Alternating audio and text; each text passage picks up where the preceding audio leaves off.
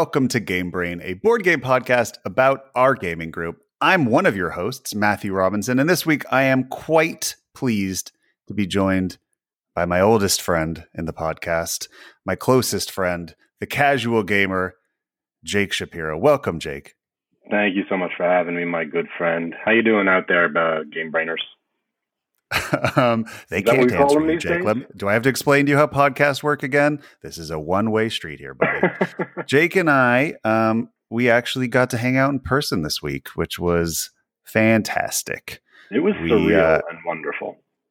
We we planned a 24-hour getaway to Joshua Tree, which in addition to a U, fantastic U2 record, is a location uh, east of Los Angeles, about a two and a half hour drive. Jake and I and our other best friend who is not on this podcast, uh, Oliver, we all got tested, made sure we were healthy, and the three of us went to a house and just played board games and hung out. Ollie kind of, well, Ollie likes board games. We'll get into that. Ollie he doesn't like all great. the board games. He was great. He was great. But it was kind of the first time, well, it's definitely the first time I've seen Jake and Ollie, you know, like outside of just like in my backyard for five minutes saying hi or or whatnot on on Skype. But it was it was nice to to have some one on one and well two on one. Well, that sounds weird. Some some time together with friends. You know what I mean? It was excellent and it was much needed and uh, it really made the world feel normal for just one day. Just one day. It was very special. But we also had a chance to play the game that we're going to be reviewing today, the 2020 worker placement deck building hybrid called Lost Ruins of Arnak. Jake and I got to play it in person, not on Tabletop Simulator, which was fantastic. And we'll get into that. And the topic, I, I asked Jake, I said, Jake, what should we talk about this week on the podcast? And then he hit me with a topic that was so on the uh, just spot on perfect the perfect topic for this time and one i'm excited to talk about. We're going to talk about the etiquette of losing. Mm-hmm. which and fair play uh, in general. and fair play in general which uh, has no sort of real world applications that i can think of in the moment but is a fantastic topic. happening at all and I love I love talking about the psychology of winning and losing as it pertains to the different members of our group and et cetera and and our children. It's going to be fantastic. Yeah. Um, well, I caught up with you. I got to spend 24 hours with you, but the listeners of our podcast haven't heard from you in a few months. How uh, catch us up? How's life going, Jake? Life's going well. My little family unit is chugging along through this nightmare. Pretty good, I think. Um, my son Logan uh, had his birthday since last I was on the cast. He's now six. And um, happy birthday, Logan! Thank you, thank you. Yes, it was a very weird COVID birthday where we, instead of having a party, which you cannot do, obviously, we sort of planned a couple of play dates with a little social distancing mixed in along the way throughout the day, so that he got to see certain friends and make it feel like it wasn't just stuck at home watching a movie. Right. So that was fun, and uh, you know, my wife continues to go into the office some days a week, and of course, she's very careful there. And life progresses. We're doing our best. You know, the whole the whole Zoom school thing is a huge part of our world with Logan. And other than that, much of the rest of my world has shrunk. Like I don't really see friends the way I used to, and I don't have my game night the way I used to. And you know, I'm I'm focusing really just mostly on home, which I think many people are doing. And there's nothing there's nothing wrong with it. In fact, when I try and reframe this entire scenario and see the positive, this time with my family at home is time I would never have had. So it's it's a bit That's of a gift, true. and I, I try to I try to maintain that perspective as as long as I can, as best I can.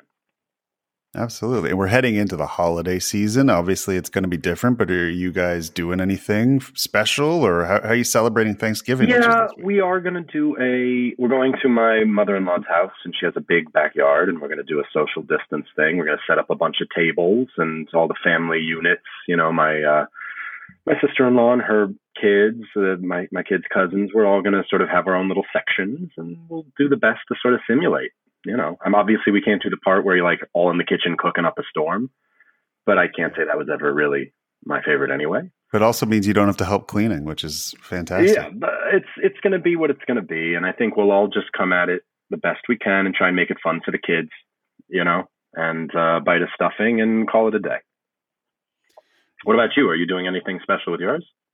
Just having my mom over, and then uh, who is a part of our our pod, and then our mm-hmm. Rachel's best friends Kim and Ben, who, uh, well, I not lucky for them, but but lucky for us, they've had COVID. They have regular antibody mm-hmm. tests. They still have antibodies, so they're as safe as can be. They're the only safe people that we know in terms of sure. well, there's no risk having them over, and uh, so yeah, they're that's coming great. over for Thanksgiving. That's it. Yeah, that'll be chill. That's great. I think a lot of us throughout you know the country, we're all just trying to do our best to give to give it some kind of meaning. You know, say what we're thankful for, and, and just check that yeah. box. But also just go, who cares? It's not that important. Let's not kill people. Well, yeah. I mean, Thanksgiving. I mean, look, I don't want to like poo poo it because I know a lot of people love it, but for me personally, it always just seemed kind of like a trumped up holiday. Really, hey, no, uh, no pun intended up. there, but like, it's really let's you know, it's a meal and it's not even my favorite meal, so whatever it's going to be, it'll be fine. I am bah humbug to my core when when it comes to any holiday. I I don't I don't like holidays. I I think I don't. You know what I don't enjoy? Forced happiness. yeah, where you're expected. The expectation of making it great yeah. be tough. Forced memory making. This yeah, exactly. day shall be special. That's right. I, have always that pressure has always bummed me out. I always don't like it. I, I, I instantly get like emo goth rebel against it and i'm just like bah humbug you can't make me smile. I'm i'm very fun at parties which is what i'm trying to say. no you're, you're the, you're the life of the party.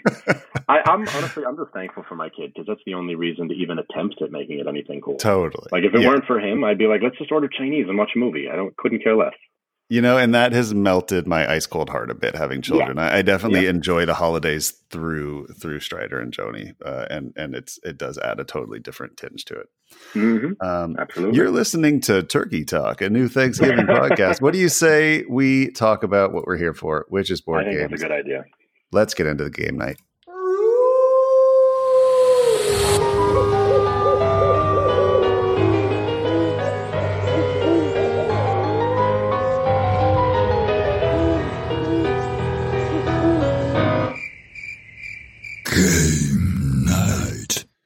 Well, we didn't get Essen this year, the uh, largest board gaming convention in Europe and worldwide that we always wait for every year when the big games come out. But the big games have started rolling into my office where I uh, keep my board games because I've been ordering like a maniac from Philibert.net and other places. And slowly, the games that uh, would have premiered at Essen 2020 this year are making their way into my life. And some of them are even making their way onto digital media, uh, tabletop simulator, et cetera, et cetera, so that we can start playing. And some of them I have played in person with Jake this week. Um, I've been playing quite a few games. I uh, I've been playing a game called uh, Praga Caput Regni, which is a new game from Vladimir Suchý, who's one of my favorite designers. Uh, you would know his work from um, Underwater Cities and Shipyard and Pulsar 2049. Uh, and um, I have only played Praga solo because there is no way to play it online yet. Nobody's nobody's made a mod for that one yet. But um, it's really fun solo. It's a lot simpler than I think any of his other games. Um, and I'm really looking forward to being able to play that with other people. That's sort of been the highlight of my gaming, other than Anno 1800, which I believe we talked about last time that I'm a little bit obsessed with. Um, that is online. I have been able to play that, and you can expect a review of that coming pretty soon. Um, Beyond the Sun, another big release this season that I finally was able to play. One of the developers at Rio Grande Games helped us uh, get an online game of that, Ben Mandelker and I and hopefully we can get more games of that and get a review to you of that because that is a very interesting tech tree game. Um, let's talk about the games Jake and I played together. We of course played Lost Ruins of Arnak, which we're going to be reviewing today. But that wasn't the hit of the trip. What was the really? hit game of the trip, Jake? Oh, see, being the casual gamer, um, I'm not going to remember the title. What was it? sorry, the sorry, name? everybody out there in the world. It was fantastic, and I want to be playing it. I've thought like ten times since that day that like I wish I were playing that right now. But the what was it called? called? I don't know. The Crew: The Quest for Planet right, Nine. The Crew. It, it was super tell, fun, you guys. Explain what the Crew is. Well, it's a co-op game, and um, I think it's up to four, but it was just the three of us, you, me, and all, and essentially you are it's kind of like a trick taking game in a way and each mission, each level, let's say, has different requirements uh, and and different tricks you have to take, and it has different order to the tricks and different ways that you have to take them. Certain cards you can use, certain cards you can't use, certain things you have to do before you do other things. But essentially, the three of you uh, get a hand of cards, and you have to work together without communicating what your cards are, because that would be cheating, to basically take the tricks in order to complete the mission.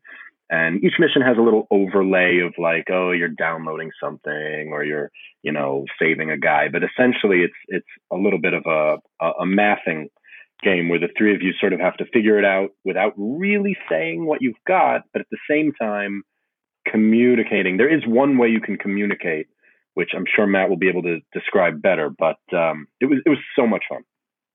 Yeah. So that was a great explanation of it, by the way. That this is a, a co-op trick taking game with fifty missions in the game. Yeah, uh, it comes. How far did we campaign. get? Did we get up into the teens? We got up to nineteen, Jake. Nineteen. Yeah.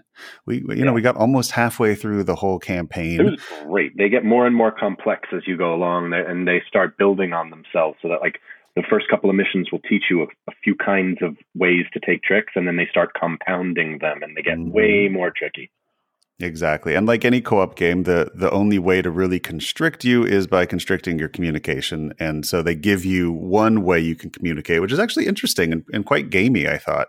Um, you can take a card out of your hand, place it on the table, and put a token on it.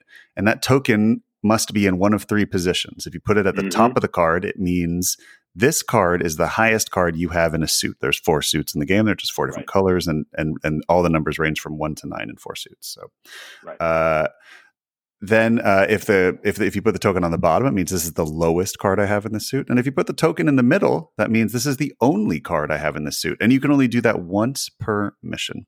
So you it's can take one card because the combination of those three ways of communicating spread out between three players, you can really get very specific with what you want to do.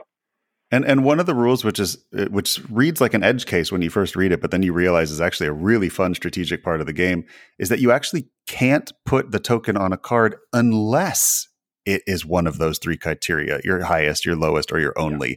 so if it's your second highest but you somehow really need to communicate that for whatever the mission is you can't so part of your game then becomes like well i need to get certain cards out of my hand so i can get That's this information right. out because exactly somebody right if somebody leads with this suit and I only have the highest one and we need someone else to win that trick, then we're going to die. So there's this tension of like, oh, I have to get these cards out of my hand so I can give information so that we don't lose, but I also have to make sure that I'm not accidentally losing. And uh, yeah, order of operation is is crucial to the whole thing. How it unfolds and what steps you take in the right order uh, is is the whole the whole game. Because if you make one misstep and you're stuck with a card that kills you at the end it doesn't matter how well you played if you didn't if you didn't do it in the right order, you're screwed. Yeah, I'd say we we played for like six or seven hours out of our twenty hour very trip. Enjoyable, yeah, it was very yeah. enjoyable. It's and it's it's a light and game where you, yeah. Oh, sorry to cut you off. I was just going to no, throw no. props to Ollie because like uh, he doesn't consider himself a game brain, but like he is. I'm sorry, he is. He was seeing stuff from the deal and yeah. and calling it out before we'd even played any of the cards, he was calling it one after another. It was pretty impressive. He was very good at it. He's he's a big card player, gambler. Like he, yeah. so I think this like hit right, but instantly, like you know, you, you, sort of see the deal at the beginning, and you lay out sort of what the mission is. And he was always very like instantly seeing it, and like beautiful mind brain style, just being like, yeah. okay, this is going to be quite difficult. And then there's a couple times where he goes, because of the deal, I'm t- I'm saying right now this is impossible. And he was right every time he said. It. He was that. dead on. He really was. Um, he was dead on. Yeah, and, and it was, it was very fun. Uh, it was really fun, and we all and it was one of those games where you can play while you're laughing and joking. And um, Jake uh, had a really hard time with a couple of the missions, which was really funny. funny. He just kept making the same mistake, and we were just like, "You gotta be kidding me!" Simple mistakes, and it wasn't like even thinking mistakes; it was like playing mistakes. Like I deck a card off to the left, knowing that I needed to use it for some specific reason, right. and then a trick would come around, and I just throw it without thinking.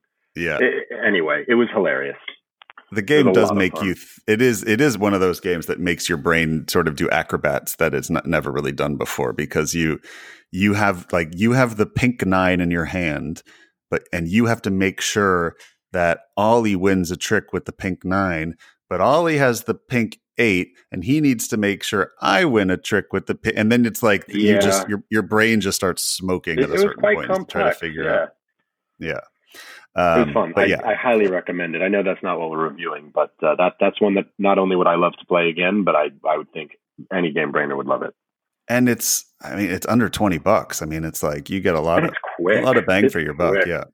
I mean, you Yeah. can you can sit down and play for 10, 15 minutes and really enjoy it, or you can do it like we did and spend hours at a time. Absolutely, and I- you know, I wanted to do a little mini review on that with you because we we had such a good time, and, and it was uh it was a game that I'd I'd, like I'd been that. wanting to play for a while, and I'm really glad I brought that. So that was definitely the highlight of the trip. Um, yeah, let's get into the news. Good evening, Mr. and Mrs. North and South American. All the ships and clippers at sea. Let's go to press. Flow. good amount of news this week. Let's get right into it. Uh, Carnegie is a board game that I am quite excited about. Uh, it comes from the designer Xavier Georges, uh, the author of Carson City and Ginkgopolis, and uh, one of the other uh, designers of Black Angel and Troyes. Um, I'm a big fan of Xavier Georges.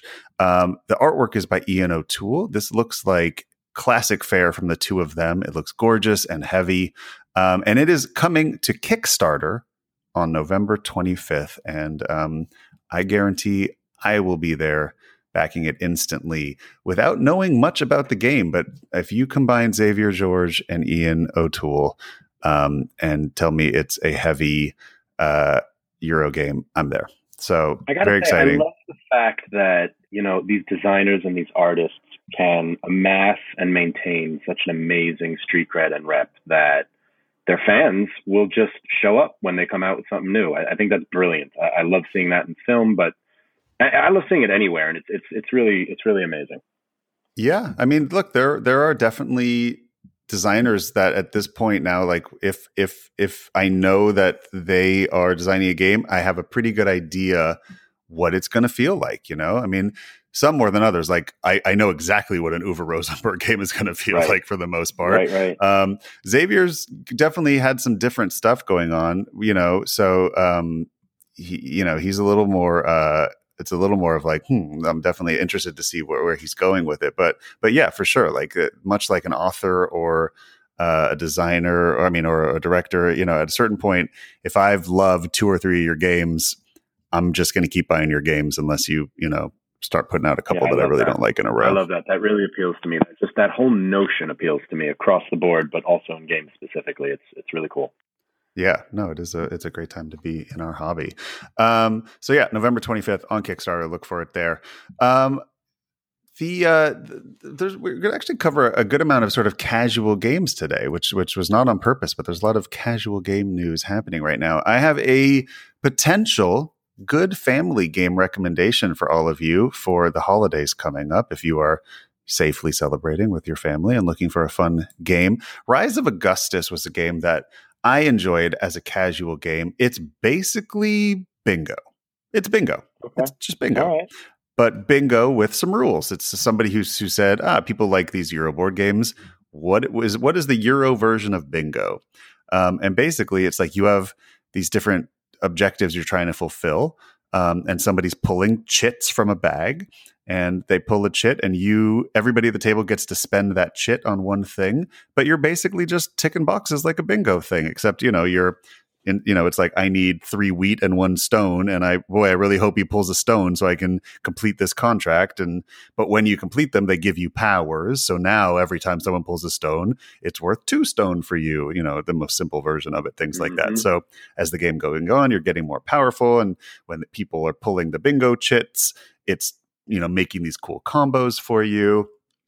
Um, but they have put, somebody has put out an even simpler version of Rise of Augustus. It is actually a reimplementation of it, just with a little fewer fewer rules and a new sort of fantasy theme. The game is called Via Magica, M A G I C A.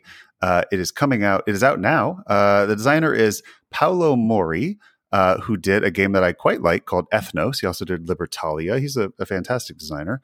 Um, But this is uh, a reimplementation of Rise Augustus with a little bit less rules, a much smaller box. That was a big old box Rise of Augustus was in before. This is travel size, a small little box. It's basically Euro bingo with fantasy theme. Um, and I felt it, was worth shouting on our podcast because this is that time of year when people need good games. That I mean, you could literally, I, I think you could play this with a six year old. You could play this with and a 90 year old. You know, I mean, this is a game that it, it, it, look, if, if you can play bingo, you can handle this. Um, right. And it, it even has a few less rules than Rise of Augusta. So it's even more just like, boom, you can teach this to anybody. And who doesn't like bingo? I don't know.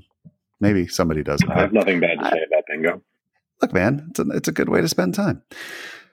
Uh, also, in the casual side of the world, the ninth edition of Wiz War has been uh, announced. This one from Steve Jackson Games. Fantasy Flight Games had the license to it for a while. I guess Steve Jackson has taken it back. Um, Eric Martin from BGG tells us that Steve Jackson Games hasn't yet revealed how this edition will differ from others.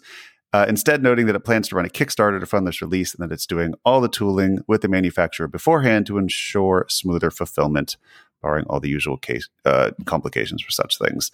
Um, so yeah, we don't know much other than we know we're going to get a new edition of Wiz War, which is called Wiz War: Kill Them with Fire. Uh, Wiz. Um, I look, I enjoy Wiz War. It is, you know, just chaos in a box. Um, originally from the designers of uh, of Dune and Cosmic Encounter, I believe. Um, and it's just yeah, it's a classic uh, chaos bomb. Um, so yeah, new edition of that coming out. Always worth checking out Wiz War if you like a good chaos bomb. Um, a new Reiner Knizia game uh, is being reprinted. Well, an old game is being reprinted. Um, Gamelyn Games is reprinting the 2002 Knizia game called Dragonland, which also looks to be more on the lighter side of Knizia's uh, uh, spectrum. Um, also worth looking into if you are a fan of lighter games or fantasy themes or Reiner Knizia. Um, that is uh, coming sometime uh, next year. We don't have too much information on yet, but um, always worth shouting out a reprint of a hard to get Reiner Knizia game. And Jake, guess what? Yeah, what's that? I know we didn't finish the crew. We got halfway through, but the standalone sequel to The Crew has been announced coming out on March 1st, 2020. The German title is called Die Crew Mission Tiefsee.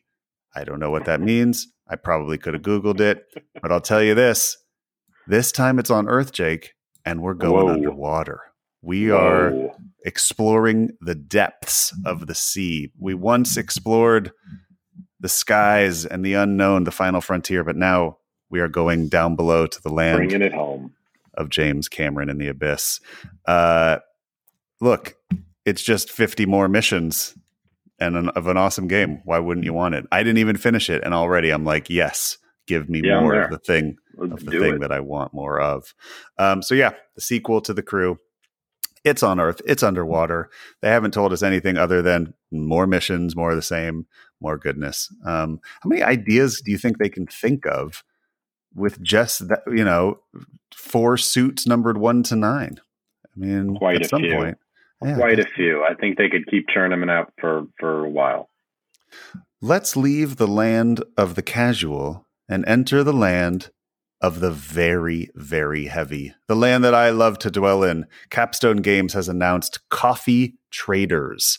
Coffee Traders is a three to five player game averaging around 120 minutes and we have been told it has a weight of around 4.0. I believe one of the designers or at least developers stated so on BGG. This is a heavy sucker.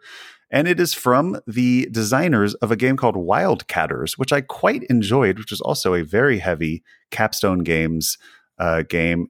I enjoyed it. It was fun. I believe uh, Spielworxx did the first edition. Maybe I'm wrong about that, but it, it is heavy Euro. This is their second game. It's been quite a long time since then, so I imagine they put quite a lot of work into this. And it takes place in a really unusual theme, which is 1970, the dawn of a new era. The future of coffee farming is bright. A game about coffee farming in 1970. Jake, I know that is a, a particular uh, era that you're very interested in, coffee farming in the 70s. Um, you have your oh, PhD. Well, I mean, I did my dissertation on coffee right. farming in the 70s. So Um, but you know, do you know somebody who will be instantly excited about this? Can you tell me who that person would be? Someone who likes coffee from the 70s. Alfred Darlington is a coffee obsessive and a coffee Oh. expert. He's a. Did you know Alfred actually judges coffee tasting Oh, competitions? yeah. You know what I did? I had forgotten that amazing detail Alfred- of his ability. I, I mean, I I would even say that coffee is his main hobby, and board gaming might be his second hobby. I mean, well, yes, hobby. I mean, music is not his hobby; it's his profession. So, so yeah, I mean, he loves coffee, but now we're combining his two favorite things. He loves heavy euros, and he loves coffee. Alfred, get excited for coffee traders. I'm very excited. We don't know much. We know it's coming next year. They haven't even told us. Oh, sorry. Uh, pre-orders open on Capstone's game Tuesday, December 1st. Um, we don't have a price yet. We don't know much else, but uh, it's worth checking out Wildcatters to see uh, what a wonderful heavy game that is. And I can only imagine how wonderful and heavy coffee traders will be. Um, and Capstone Games putting it out gives me a fair amount of confidence that I'm going to like it. Um, me thirsty. Sure, or at least Just tired thinking about it. and, and want caffeine. Um, this is a really exciting thing. I just heard about this yesterday. It was just announced the day before we recorded this podcast, and I think it is a fantastic idea. And I'm so happy this exists. The Zenobia Award has been announced. Let me read you about this. Dan Thurot, one of my uh, favorite writers in the in the hobby, uh, I believe is credited for writing this description. There's a, a huge amount of uh, influential and wonderful people from our hobby who put this together, and it is the Zenobia Award. Historical board games are enjoyed by people from all walks of life, but their designers are predominantly white men. The Zenobia Award hopes to change this by encouraging game submissions by people from marginalized groups. The Zenobia Award is not an ordinary design award, promising applicants will receive mentorship on their designs from established industry designers, and the winners will receive help navigating the game publication process, in addition to a cash prize. Are you underrepresented in the hobby, love board games and history, and want to see more historical games? Come design with us. So if you go to Zenobia, Z E N O B I A award.org, you can get all the information you need on how to submit your game design for the Zenobia Award, which I think is exactly what our hobby needs. We definitely have way too many predominantly white men as designers in our hobby, especially in the historical and war game world, which I think is sort of what we're getting towards here. The uh, Pax Pamir artwork background of this website lets me know that uh, they are definitely focused on the historical and war game side of the hobby. Um, and we definitely need more underrepresented people and time periods and cultures represented well in our hobbies. Um, I don't want to see people fighting over uh, land in the Mediterranean ever again, if possible.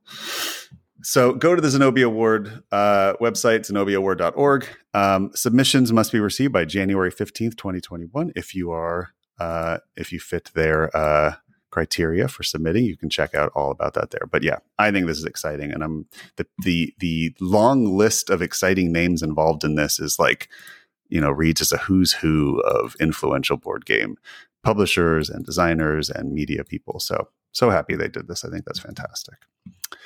Um, moving on, uh, just a couple few things left. Fantasy Flight Games has lost the right to the Star Wars miniatures. Uh, that includes X Wing and uh, it includes Legion and includes Armada. Um, I don't know how that happened, but they somehow lost their rights to printing pieces of plastic shaped like Darth Vader. Uh, and instead, uh, Atomic Mass Games is going to be taking it over. Uh, we don't yet know exactly what that means, but a lot of the people who are involved in these games with these miniatures um, are a part of the development team that is taking them over. So it seems like the license is lost, but a lot of the people who were involved in these are involved in Atomic Mass Games and taking this over. So I know a lot of people, uh, their entire hobby is one of those games. So um, I sure hope your game continues to thrive. Um, two more pieces left. Uh, one of my favorite games of this year so far is Oceans, which is a fantastic engine building game with a really cool theme of, well, things in the ocean. The first expansion has been announced. Legends of the Deep, an expansion to Oceans, will come to Kickstarter mid 2021. And this has a fantasy theme to it, which I did not expect. Now, the original Oceans seemed very um, scientific almost. Uh, it it was uh, you know all about sort of evolving different fish and you know becoming uh, predators, and it was it was all very much based on our world and uh, the ecosystem of the ocean and science. And now you can be Atlanteans or mermaids Oh, or that's cool.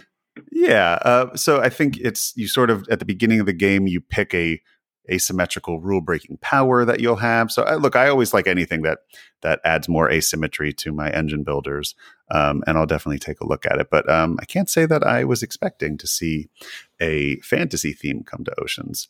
Um, lastly. We'll end with a casual game here as well. There is a game called Creature Comforts on Kickstarter right now.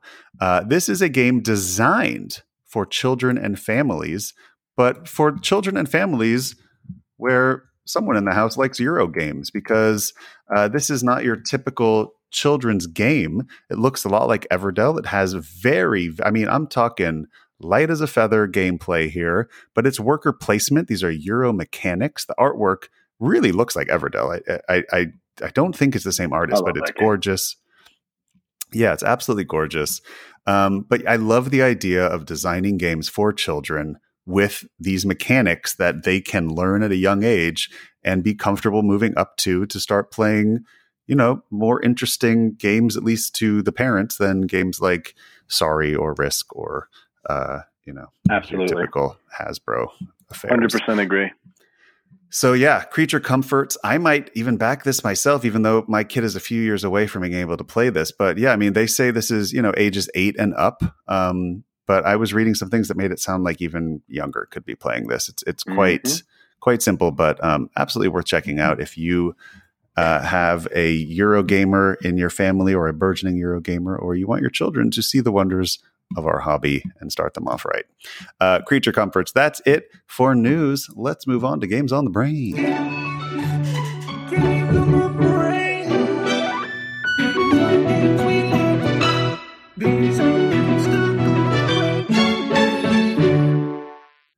Jakey, what's on that beautiful brain of yours these days? Uh, well, these days, very recently, it's got to be the crew, which I've been thinking about since we played it together. Um, and other than that, not too much. I don't really get a lot of games in my life these days. Unfortunately, it's uh, it's just not really a component of my day to day as it as it has been in many por- portion portions of my life where that's like a huge port. That it's just not it's just not really happening for me right now. You still firing up the Xbox at the end of your day sometimes? Uh, yeah, I'll turn it on, but I found that my attention for it just is completely destroyed. I don't know if it's fatigue or if it's just that I have other things on my mind, but I'll, I'll turn it on and I'll like kind of stare at it for a minute. But I, I'm not in it the way I once was, where it was an escape for me, where I could like go be a hero and like fight Yeah. the bad guys with a sword. It, these days, honestly, I'm I'm so exhausted at the end of my days that like. Yep. I, I literally, I'm not even kidding. I'll literally turn it on and I'll like stare at it for a minute and be like, "What am I doing? I'm, I'm asleep. I'm going to sleep." Yeah, it's it the uh, the my bedtime is embarrassing these days. I mean, like I'm not I'm not kidding. I I, I I'm falling asleep at like nine thirty or ten o'clock these days. Like Yeah. it's It's not crazy. Parents all over the world know this to be true. Is that you give all your energy to the kids, and then the- finally you yeah. get them to sleep, hopefully without incident. And you look at the clock and you're like, "All right, maybe I've got an hour or 90 minutes before I'm done. It doesn't even matter." yeah, and it's one uh, app Yeah, one app of something. that's right. That's right. It's a one up kind of life. And, My whole uh, life, I was like, who are these people who wake up at five in the morning and go to bed at like ten o'clock? Like, who are these people? Yeah. And I and I never thought I could be. I've, I'm a night owl my whole life, I- up till three in the morning, four in the morning, sleeping Mhm. till nine or ten, even into my thirties. Um, yeah, you just have kids. That that that's how you become a person that wakes up at five That's in the it. morning and go to bed. That's, it. That's it. literally all it is. Yeah. That's all. Well, you just don't have a choice. It's it's survival. No, there's no, there's nothing for it. Um, So what about games What on my games brain? brains? Yeah. Yeah, games on my brain. Um, Uwe Rosenberg has a new big box game coming out, which always makes me want to dive into all of his games again. So Hallertau uh, is hopefully shipping by the end of the year. I've pre-ordered it. Um, from uh, Miniature Market, which has pre-orders up. I think uh, Boardlandia also has them up as well uh, in the states, at least. Um, and this is yeah, this is a big box, classic, heavy Uwe farming game. Um, kind of has a theme of brewing and beer, but when, when you look into it, it's not really. Um, it looks fascinating. I'm I've read the rule book and I can't wait to play it. And that it, every time I read a new Uwe Rosenberg rule book, I immediately want to go play my favorite Uwe Rosenberg game. So I pulled Nusfjord out again, which is one of my favorites. And I've been playing Nusfjord solo a lot. And it's absolutely brilliant.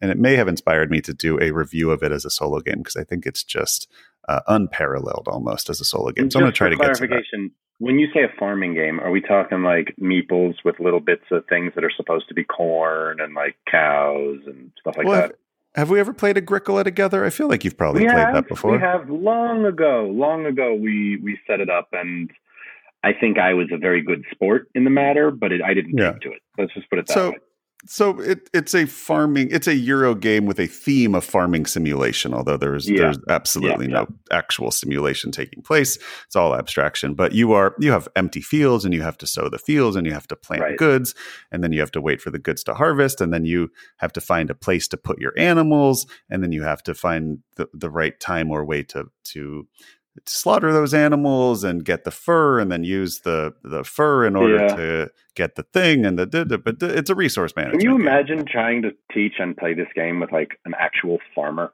who has to wake up at four in the morning and like do these things I, for real for twelve hours and go to sleep well, at you know six in the there, I mean, most of these games that Uwe designs are are historical games that take place in in Germany in you know usually yeah. the 19 18 17 16th centuries at different times yeah. in these games so I, I, would imagine that there are German farmers because you know these Euro oh, games oh, are, are, are very big deals uh, in Germany more than they are in most other countries so I bet there's a lot of actual farmers that play Agricola um, there should maybe be a dating site, you know, of just or like a farmers just for that who play Agricola. um, so Hallertau is on my mind. I cannot wait to get it. I cannot wait to play it and review it for all of you as soon as possible. Um, on top of that, uh, Ben uh, Mandelker has infected my mind with the game The Transcontinental. People, look, I'm not going to name names, but at least two people on our podcast have played this game on Tabletop Simulator and said it's potentially a top 10 game of all time. Wow. Now, that, those are big words. Uh, there are about two weeks left on the Kickstarter. Definitely check it out. Just hearing that made me go, well, now I have to read the rule book because what are you talking about? Yeah. And it looks fantastic. I watched a playthrough, I backed it. Um, it looks like the real deal. First time designer. I mean, like, wow. You know, I mean, it's it takes a lot to get me to back a first time designer on Kickstarter these days. Um, yeah. But having two people uh, in our group say that it has the potential, not saying it is, but saying like they could see this being in their top 10 games of all time with a few more plays. High praise. High praise indeed. Lastly, the game High Frontier for All, the fourth edition of High Frontier, is being delivered to me this week. Tom has talked forever about this game. Um, it has the most beautiful board ever designed in our hobby. It's worth looking up. Um, and this is a, a uh, this is a board game about rocket science. This is a board game about um, launching rockets deep into uh, space. And um, it is quite a simulation of how that actually would work, designed by an actual rocket scientist. That's cool. Um, fourth edition of High Frontier. in our game group, I think we do. Um, well, I mean, Jennifer worked in that industry, yes, for a long time. Isn't isn't Paul also a rocket scientist? Paul, uh, believe he I, is. I don't know if we're allowed to talk about what Paul did in the military, and in fact, I don't well, believe he's ever really military. I don't think he's ever really told me, but I believe it has something to do with rockets. Um, mm-hmm. He could also Sorry, be Paul. completely making it up. Um, that's yeah, that's what's on my brain. Um, update on the eight by eight challenge. Moving right along. Shall we get into our game review, Jake Shapiro? Yes, please, Matthew Robinson. Let's do it. Two Jews reviewing Lost Ruins of Arnak. Let's do this. Lost Ruins of Arnak is a 2020 release from the designers Elwen and Min, or Min and Elwen, I believe, as it says on the box, a married couple, first time designers, long time employees of the publisher, Czech Games Edition. This is their first game. Uh, the artists are Yuri Kus, Andre Hridina, Jakob Politzer, František Sedlacek, and Milian Vabrory.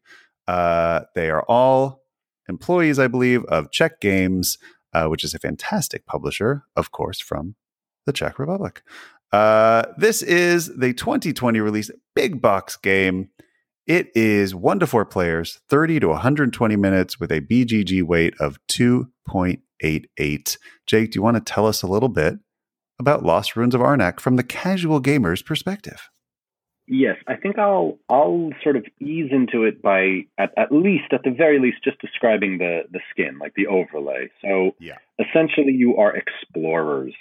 Um, and when I look at it, I'm thinking, you know, the the true sense of like Indiana Jones esque explorer with a satchel and a whip kind of thing, and a, a trusty revolver at your side. But it, it's essentially um, it, you you try to go to these new locations in the unknown worlds, and there's different ways to get there.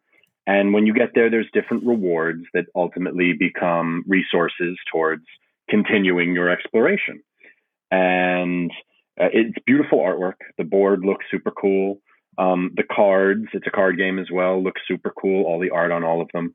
Um, there are hidden monsters that pop up out of you if you like delve too deep into a cave or go to a specific location. They'll be guarded by monsters that you can attempt to slay for further resources and points. Um, and then along one side is also sort of like a tech tree, I guess you'd call it, where you're trying to build your your your points and your information along that way. Um, I'm sure that Matt can fill in the details much better than I can, but I will say that I enjoyed it very much. Yeah, no, you nailed it. I mean, this is Indiana Jones, the theme. Absolutely. Yeah. We are we are exploring uh you know, we are archaeologists. You're literally your meeples are called archaeologists in this game. We're exploring a uncharted new land. Um, but this is the theme is wonderful. Um, and uh, we'll get into whether or not it uh, helps in the gameplay at all, or if it's just sort of a skin. But um, this is straight up worker placement and deck building. Um, Yeah, there you and go. it is it is exactly what that sounds like, which which to, which is a sort of a, a sort of the thing this year. I mean, there's been quite a few games with worker placement deck building coming out at the end of this year. Um, Dune Imperium, which is coming out later this year, is also a worker placement deck building game. Um, yeah, so I mean, it, it seems like this is uh, on a lot of people's minds, and and as often happens, those ideas end up all coming out at the same time. Yet they all were worked on independently. Um, but yeah, Lost Ruins of Arnak is worker placement, deck building. Literally, you have two workers, and you can send your workers out um, to certain locations on the board. There are a handful of those locations available at the very beginning of the game to get very basic things. Send your worker, get two bucks, send a worker, get two compasses, which you need for more exploration. And am I remembering right that to send your worker to any of these locations costs you a card from your hand? Exactly. So there is a travel cost to sending your worker out. You can't just pick up your worker and plop them down. They actually need to travel there. So every card in your hand, you start the game with a with a, a deck of six cards and you draw five. So you'll see all but one card in your starting hand of your starting cards. And everybody has the exact same starting cards, like like a game of Dominion would have. Mhm. And every card can either be used for its effect on the card or in the upper left hand corner there's a travel icon and there are different icons for different locations. So there are there are there's a boot icon which is sort of by foot traveling by foot. Mhm. then there's a jeep icon traveling by jeep. There's a boat traveling by boat. And then um, on some cars, there is a plane which is a wild which means it can take you anywhere. Um, Right. so thematically that's fun. You actually you know you have to actually walk there which is going to cost you a card. And sort of the cards in your hand as you would imagine um, are sort of your uh, your actions. So once you run out of cards and once you run out of workers you must pass. And uh, that's the end of your round. So you want to you want to get as much out of them as you can. Um, you can always spend two dollars to create a wild travel or a, a- an airplane that means you can go anywhere so you don't have to spend a card but resources are very tight in this game especially They in the really are. really tight so And there's and, only a know, couple you- yeah go go ahead, ahead. No, I was just going to say, as you go, you know, I said earlier that you get resources from exploring, but really what you're getting is more cards, better right cards. That that in your next turn, enable you to go farther or do more. It, it builds quite nicely. Exactly. So uh, unlike Dominion, there isn't a static card market that you see at the beginning of the game. Instead, there is a conveyor belt card market. So, so all deck building games either have the static market like Dominion, or they have mm-hmm. sort of the star realms constantly rotating. Buy a card, slide them down, add new ones, and the whole deck is uh, asymmetrical and every card is completely different. Um, so, and this has that. So you start the game with uh, there. I think there are five items out. There are two different decks: items and artifacts. Um, and there's items, and as an action, you can buy an item. The items all cost gold, and artifacts all cost compasses. Um, and the only difference between them is that when you buy an item, it goes to the bottom of your deck, which right. means that it doesn't go into your discard. Exactly. You don't get it till later, but it's a little bit better than Dominion, wherein it's going to get thrown into your discard pile and then shuffled up, and you'll draw it when mm-hmm. you've completely drawn your deck. Anything you buy. And the other ones are like instant, basically. Right. The artifacts are instant, but anything you buy this turn that's an item um, will definitely be played ahead or drawn ahead of the cards you played this round. So it, it's a little bit better than Dominion. You're not gonna. It's not gonna get. You're not gonna. You're definitely gonna draw them before you draw the cards you just played. Um, There's also yes, a good amount of vying for those cards on on the conveyor sure. because you might really have your eyes set on something perfect for what you're working on, and if you don't time it out right, the opponent can snag it. That's correct. Yes, and and they are not all balanced. There are some cards that are look, they're balanced in the sense that they're more expensive, but there's only one horse in the game, and that is a very good card because it lets you draw more cards. And I'm sure, as uh, somebody who's played Euro games, you can imagine more actions are always good. So that horse, if you're first player and that horse is out there, uh, you're going to do pretty well, um, which is going to frustrate some people, and we'll get into that. But yeah, artifacts then are the other cards you can buy, as this is a deck building game, and the only difference is they get played immediately. Buy it, do it what it says, but then it's going to get shuffled into your deck. It's free to play it the first time you buy it after you've paid the cost for it. But any other time throughout the game that you draw it from your deck and you want to play it, you're going to have to spend a tablet in order to use it. So it's free yeah, the first time. Cost. And tablets are, are, are, are, somewhat expensive resources to get. They're rare. They have a lot of uses. Um, so yeah, in the future, it's going to always cost you a tablet first time free, and all items are free to play uh, in the future, but you won't see them for a little while. So there's some cool differences there. That I really like the difference between those two decks. Um, and I actually liked the thematicness of it. Like you know, a horse. Like you you you feel like you're moving faster through your deck when you get it. It's helping you do things. There's a machete that allows mm-hmm. you to explore farther, and also. It, well, the yeah, but the machete also allows you to to to cull cards from your deck, like you're cutting them and getting yeah. them out of your deck, yeah, which is really cool. And of course, as in any deck builder, culling cards is very strong, and you can build whole strategies around that. So it takes all the tropes you know from deck building, and it also takes all the tropes you know from worker placement because worker placement can be. I mean, like I said, resources are tight. There's only one space on the board to get two bucks at the beginning of the game, and if you ain't first player, you ain't going there because someone else is going to go there ahead of you. And then, okay, you're not buying cards this round, probably. Hmm, what are you going to do? Well, you've got to zig when others zag. And so part of that, though, is creating new worker placement spots by exploring. So once you get three compasses, you can explore a level one location. When you explore, it, you have to spend we, three.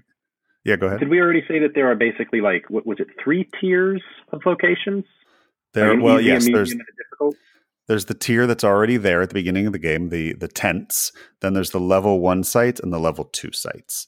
Right. Um, so you go to one of these level one sites, you send your worker there. You've got to travel there, meaning you're going to have to spend a card with a jeep or a boat on it, um, or you're going to have to spend two bucks uh, to sort of make a virtual travel token. Then you're going to draw uh, the top tile, these wonderfully beautiful, thick tiles with wonderful art on them. And you're going to see a new worker placement location. And you don't know what it's going to be. They're all good, um, but they're all different and they give you different things. And the nice thing is, the minute you explore it, you instantly do the action. Um, so, you know, draw a card, get two bucks, mm-hmm. get a ruby, whatever it is. Um, sometimes they've if if it's really good, meaning you get really good resources, you have to take a fear card.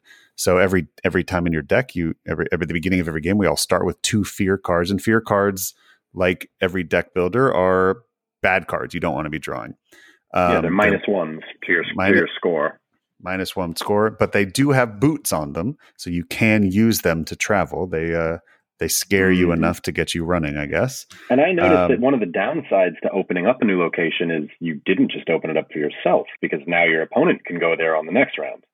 That's right. You you've opened it, but you don't own it. It's not your spot. You've just explored it. But there is a cool thing that happens is that you you explore it, you do the action of the location, but then you must draw a guardian from the top of the Yeah. guardian deck, face down deck of monsters basically. This site is then going to be guarded by a mean scary monster with really cool art on them. They're not named, which I actually think is really fun, so you get to kind of decide what you would call these baddies as they come out and one of them definitely looks like the beetle from Starship Troopers. Um, yeah, and uh, it we just called that the Starship Troopers beetle. And uh, yeah, that sits on top of the location, does not block the location. All it does is at the end of the round, if you have to pull your workers back, as you do at the end of the round, if there's a monster there, you take a fear card. Um, and that monster could sit there for the whole game. Um, it tells you it. If nobody kills it right. So as a separate action you could either kill a monster that's already at your recently explored location or when you travel to another location you could kill the monster there. Um, all monsters are worth five points at the end of the game which is a lot. Um, but i like that you don't have to deal with them. Like one fear card Mhm. isn't necessarily that big of a deal.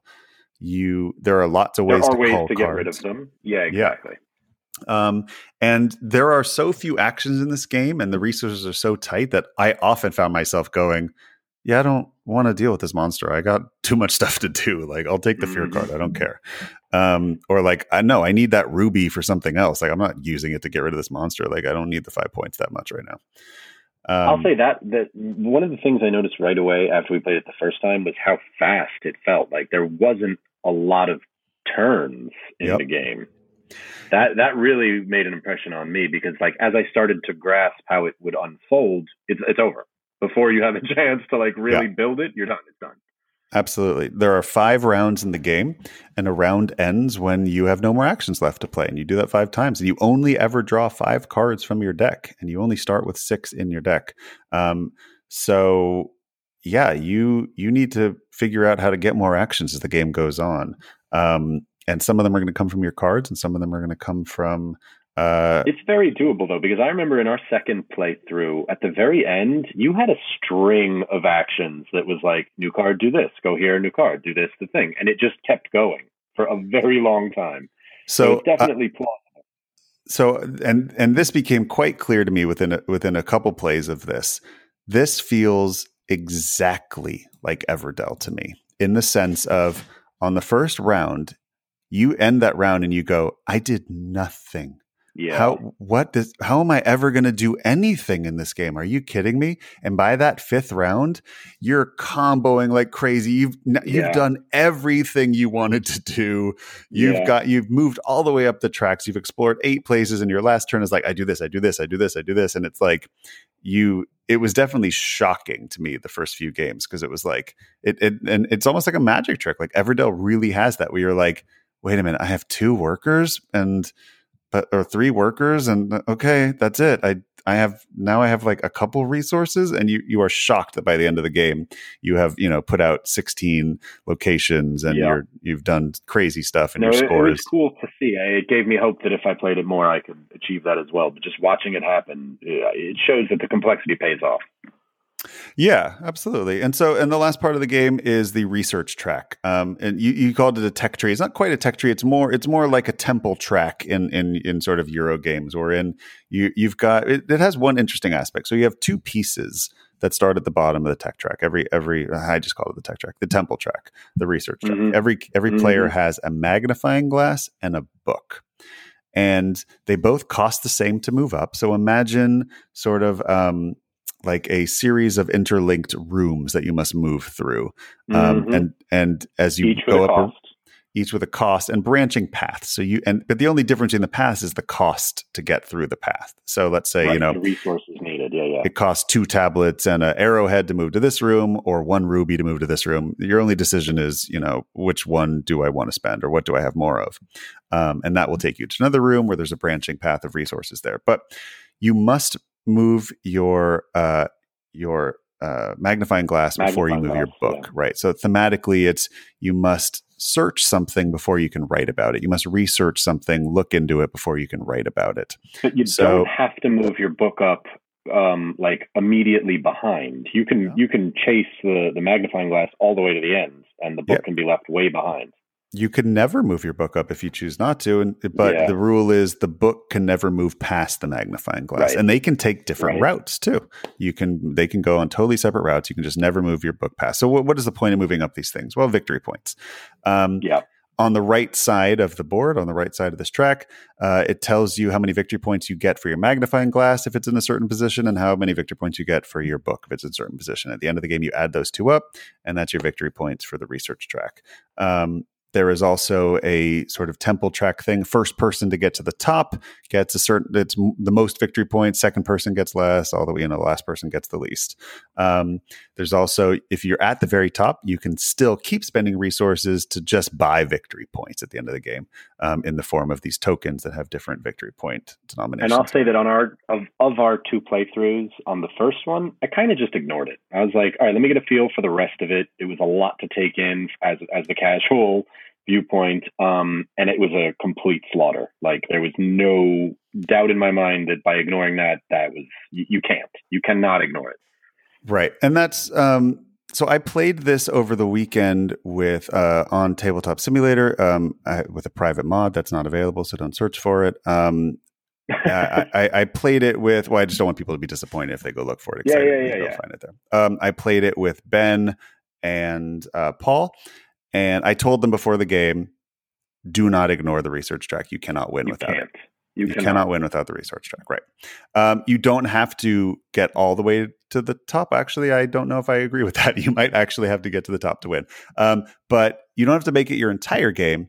But you better make it a, a, a big part of your game. Um, I don't think you can be competitive and completely ignore it. Um, and I tried it's not really hard the second playthrough to get up that. I, I couldn't do it, at least not on my first attempt. Yeah. I'm sure that the math of it and the economy of resources that you need to uh, accumulate so as to maneuver your pieces up that thing.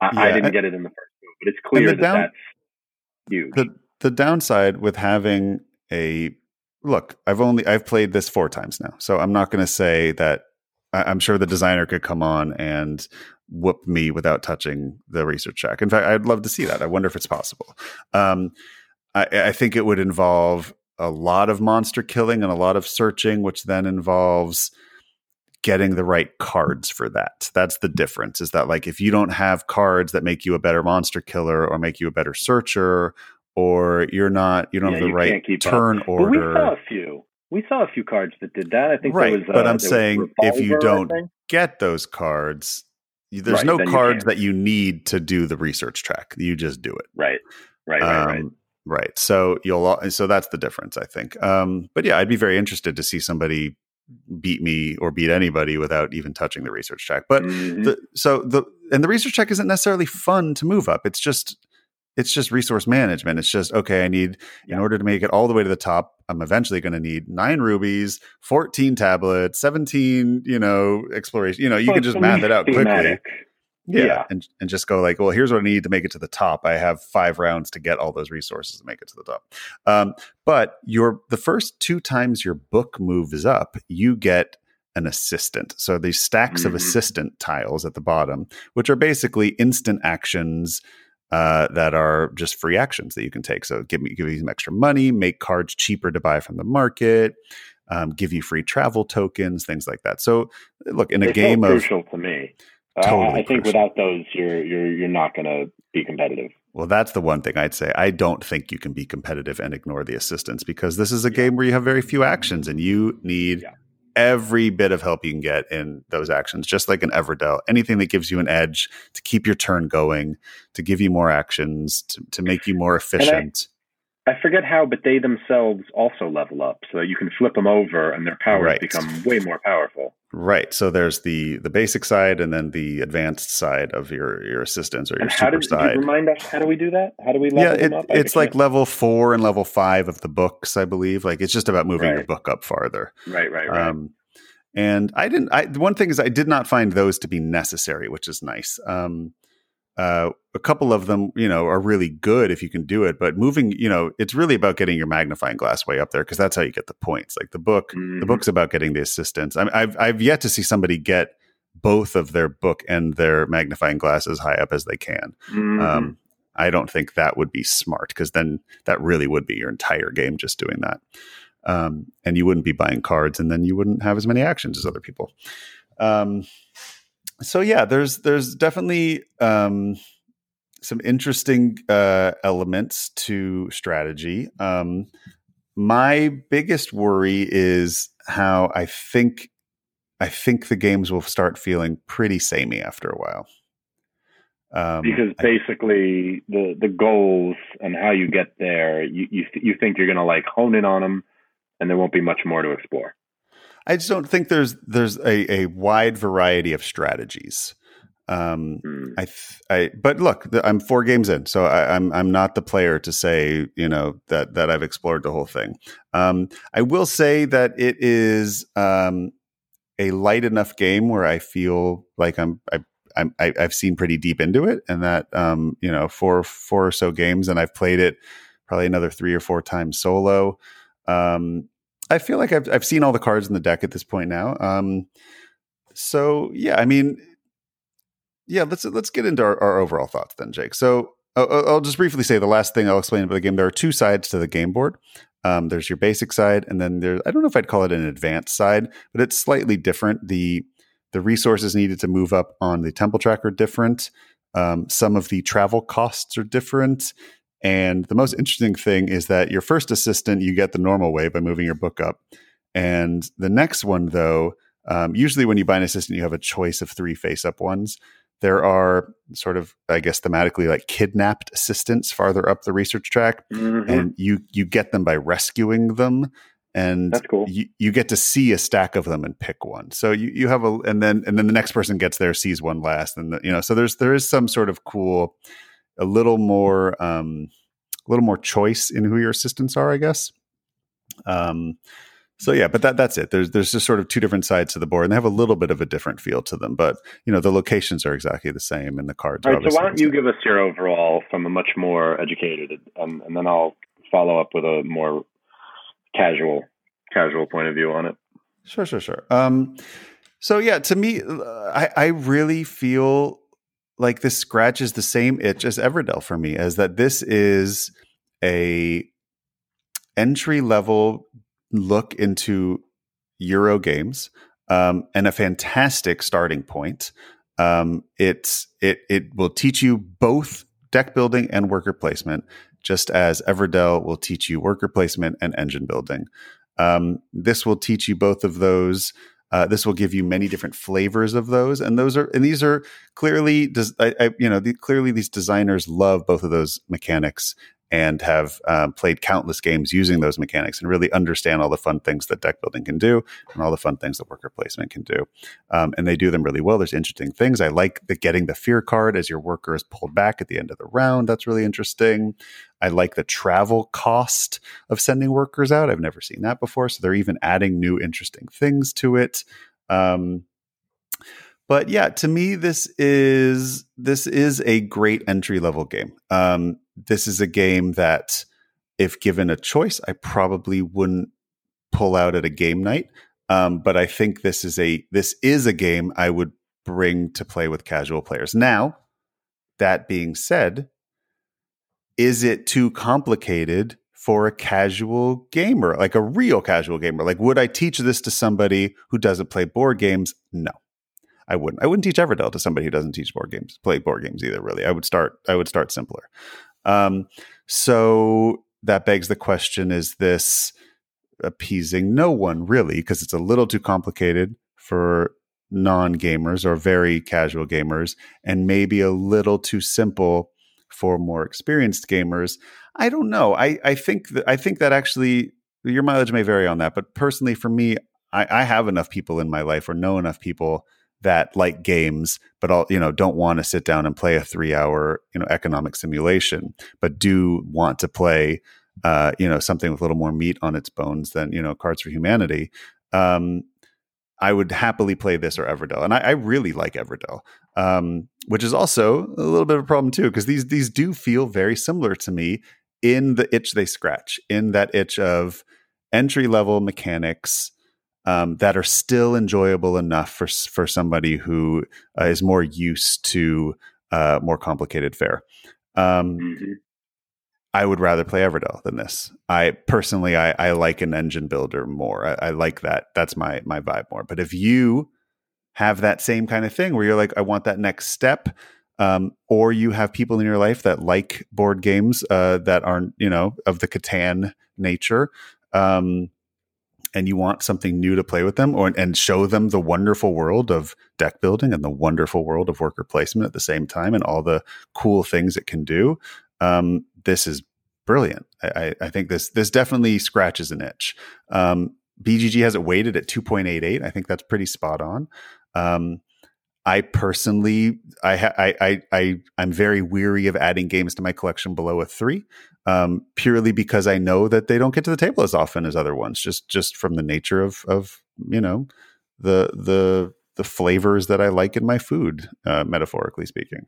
Mhm. Um, so yeah, I you know I I was a little disappointed um, in that I I guess from watching some playthroughs I thought it was going to be a little meatier, um, but it it look it was enjoyable. It was just that thing where it's like okay after I, like after four or five plays of it, I could see this hitting my cell pile.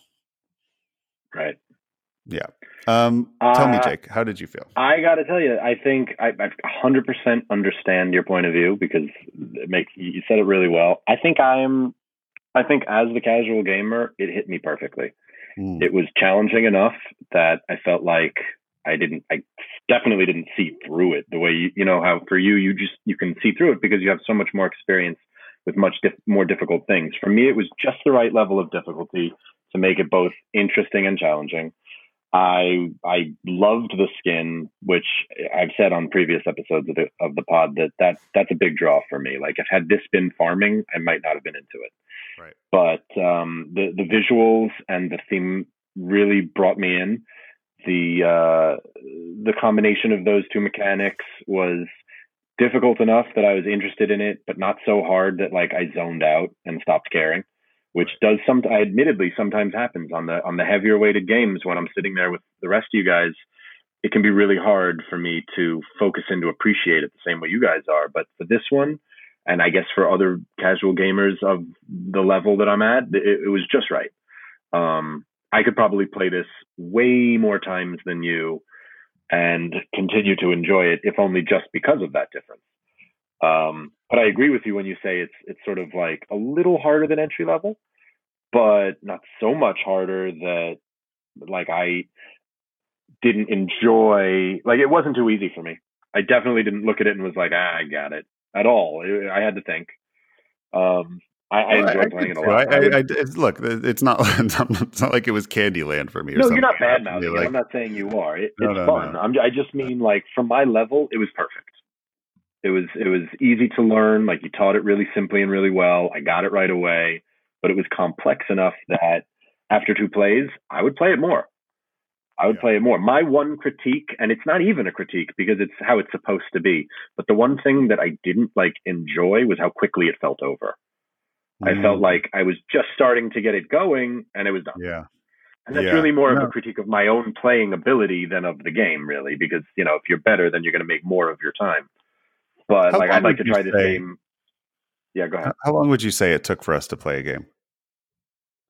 Uh, Way under an hour, Yeah, forty-five that's what I minutes, maybe Yeah, yeah. It's forty fa- I mean, minutes, as- forty-five minutes. at two player, it's really fast. Now, I played it with Ben and Paul over the weekend. Yeah. It, it took us almost three hours with a teach. Um, so what is that? now- That's just because you added a third player. Well, look, tabletop. I think this is a game that is worse uh, virtually. Um, Yeah. as as in any game where there's a million resources, like it. Look, it takes two Yeah. seconds for you to reach over and grab things, but now I got to get my mouse and I got to pick up two coins and bring them Yeah, over, and then. I, you know, I got to scroll up to the market and grab a card and drag it all the way into my deck, and like, I, I think this is a, a you know, it's, this is a this should be a two hour game with four players, I think, and it was almost three with three players. So that you know, but but I will say this: Ben and Paul really enjoyed it. I, I don't want to speak for them, but they, they seem to really have have a, have a lot of fun with it, which. Um, I, I guess I didn't totally expect them to dig it as much. Um, I'm really glad that they played with me because I wanted to get more than just a one and two player play of it in before I reviewed it. Yeah. Um, but they seem to really dig it, and hearing how much you enjoyed it really makes me like it more too. Um, I, I really enjoyed it. I think I might I might be a little burned out on deck builders, or or at least like I love deck builders so much that like I I, I almost Yeah. need something really new in order to make it interesting. Like like I Taverns of Tiefenthal. I love Taverns of Tiefenthal. Like I absolutely adore it, and Res Arcana I absolutely adore. And those are weird deck builders. Like those are like so uh, it's almost like to get me excited about deck builder, you have to do something weird or something that Right. almost this was more like in the cut. This was more like standardized, like really right in the pocket. Yeah, yeah. I mean, and Res isn't even technically a deck builder. It's you know more of a uh, you you you literally build a deck before it starts. So, but you're not actually adding to it as the game goes on. But um, well, just in a nutshell, for me at least, I would say that I really enjoyed it. I would definitely play it again, and um, I think anybody who has ever identified themselves as maybe not as like super serious about it, but really does like these kinds of games, I, I think this one might be for you because it, it it's hard enough that it doesn't just you don't see right through it, or anyway, I didn't. But it's enjoyable. It's not so difficult that you can't make moves and, and plan your future in it. yeah, I, think they have a hit here. I mean, honestly, I, I think this game's going to do really well. I mean, the the theme, Plus, the it's gorgeous- beautiful. I want to hit that again. artwork. It, it's gorgeous. It really is cool. the artwork is is kudos to to the artist on this because it is Yeah. it's shockingly beautiful. Um, and the the board is gorgeous and has this really cool. Yeah, The sort board of, is great. um, unusual perspective where it's almost like this 3D. You're looking over this world, but at a bit of an Mhm. angle. Um, yeah, really cool. Um, yeah, I, I think this game will be a hit in that I think it it could appeal to to a wide audience. Um, it's just a question of like, is the is the proportions of enough for casual, but also or, or, or you know simple enough for casual, but interesting enough Right. for experienced players right, right, Um, right. Is it going to hit them both enough? And and I think it might. I just think I already have that game, which to me is Everdell. Sure. If if I have that Sure, sure. group that that I that uh, where I want something that I'm going to really enjoy, but also isn't going to overwhelm a new player, I'm going to bring Everdell out. Um, that Yeah. Well, it's hard to review something in a have that. vacuum. I mean, you know, but yes, I hear what you mean. Absolutely. Um, I'll just give you quick thoughts on Solo. I know some of our listeners uh, are going to want to Good know idea. what Solo game is. Um, it had a really cool AI. Sort of, it comes with this deck of tiles, and five are green and five are red. And the reds are just more complicated version of the greens, and so you you build the difficulty of it by how many greens you replace with red. So I think they said like easy is to replace two of them, and hard is to replace all of them. Um, I That's replaced clever. Is that a standardized methodology when No. they go to solo modes? No, it was new. I hadn't seen it before. That's really cool. It's just flip a tile, do what it says on the tile, and it plays very similar to two player. Um, I I think difficulty might be an issue. Again, I'm I'm not I'm not the guy that always wins the games. Like I'm not a wildly smart Euro player. I've just played a lot of games. Um, I I did four out of five red, and I whooped it on my first try. And I didn't. I did not want to whoop it. I did. I expect. I wanted to be So whooped. think it wasn't hard enough? Yeah, well, four out of five difficulty, and I smoked it. I mean, it wasn't Right, even right, close. right, and I was, and I was like, I I chose one that I thought I would lose at. I was like, all right, I'll do the second hardest difficulty. I think this thing will spank me. That'll be fun. So Yeah. I was a little like, Ugh. and look, I'm. This is not a brag. Like I'm not. I'm not. I'm not the genius Euro player in our group. Trust me, I, I lose usually. Um, so yeah, I, I don't know. It, it'd be worth exploring. I have yet to lose to the AI. Um, and my hardest difficulty, I it wasn't even close. So, but I didn't do the full difficulty, and I think playing the other side of the board is even a little more difficult. So I could have cranked it up another two levels, and maybe then I'd really be like, oh, okay, now I gotta now I gotta work hard. Mhm, Um, mhm. But it was really fast. I mean, snappy, snappy, snappy turns in solo. The AI was very brilliant designed. Is this worth buying uh, for solo? It depends what kind of solo game you are. For me, I want a solo game that is gonna just smoke my brain. Um, and that that's what I enjoy in solo games. I enjoy really meaty, really heavy, and um, often and, and often very long and arduous and with a lot of rules. Um, and this felt more like boom, bam, boom, fun, like almost, mm-hmm. but it's not a fast setup. Any deck builder is not a fast setup. And this is this is a 15, 20 minute setup. So am I gonna do a 15, 20 minute setup for a game that lasts 15 to 20 minutes? I mean, you know, I can play it three or four times in a row. To me, I don't know. That the balance is off for me a little bit. Well, that's fair. Um, that's a fair if, opinion. If something takes 20 minutes to play, I'd like the setup to be five minutes. Yeah. Um, but yeah, and this is a deck builder. You got to get the cards out. You got to shuffle. You got, you know, the, the, things take time, and there's a lot of resources to lay out too. Um, you know, final thoughts. Very excited by this new married couple designer team. That's cool. I love it. Um, uh, this is their first game. Congratulations. That is a fantastic first game. Um, I'm very excited to see what they do next. Um, always very happy to have uh, female designers designing big box awesome games that are going to sell a lot of units um, and uh, yeah i'm you know I, I, think i think this will find an audience and i definitely think it's worth looking into um, and it's I, I, love this new world of um, peanut butter and chocolate board game mechanics like let's combine two great things and see what we get um, worker placement and deck building yeah you could do a lot worse yeah i liked it a lot Awesome. Um, good review. Let's move into our good topic. Review. Jake, tee us up on yes. the topic here. I've talked long enough. Okay. Well, uh, it came up naturally, um, which is just lucky for me because I don't have lots of extra brain cells left over for some of my favorite stuff like this pod um, after dealing with my kid. But luckily, dealing with my kid fed right into this. So we he, as I said, he just turned six, and he, he's a pretty smart kid. And, and being a game, game brain myself, and I, would like to say that he is too, although maybe it's a little too early to say. But we, we play a lot of games, and um, the the issue of being a sore loser has has definitely surfaced. Um, and maybe it's age appropriate. I don't know. Obviously, nobody likes to lose, and that's its own thing. But you know, when you're a little kid, it, it somehow maybe feels more means more. Mm. And I had noticed that the last few times that he had lost, because and and just step back, I'm not the kind of parent who just loses on purpose. Like that's that I don't do that. My parents didn't do that for me. When I played with my dad card games, it was like, well, beat me, play play play well.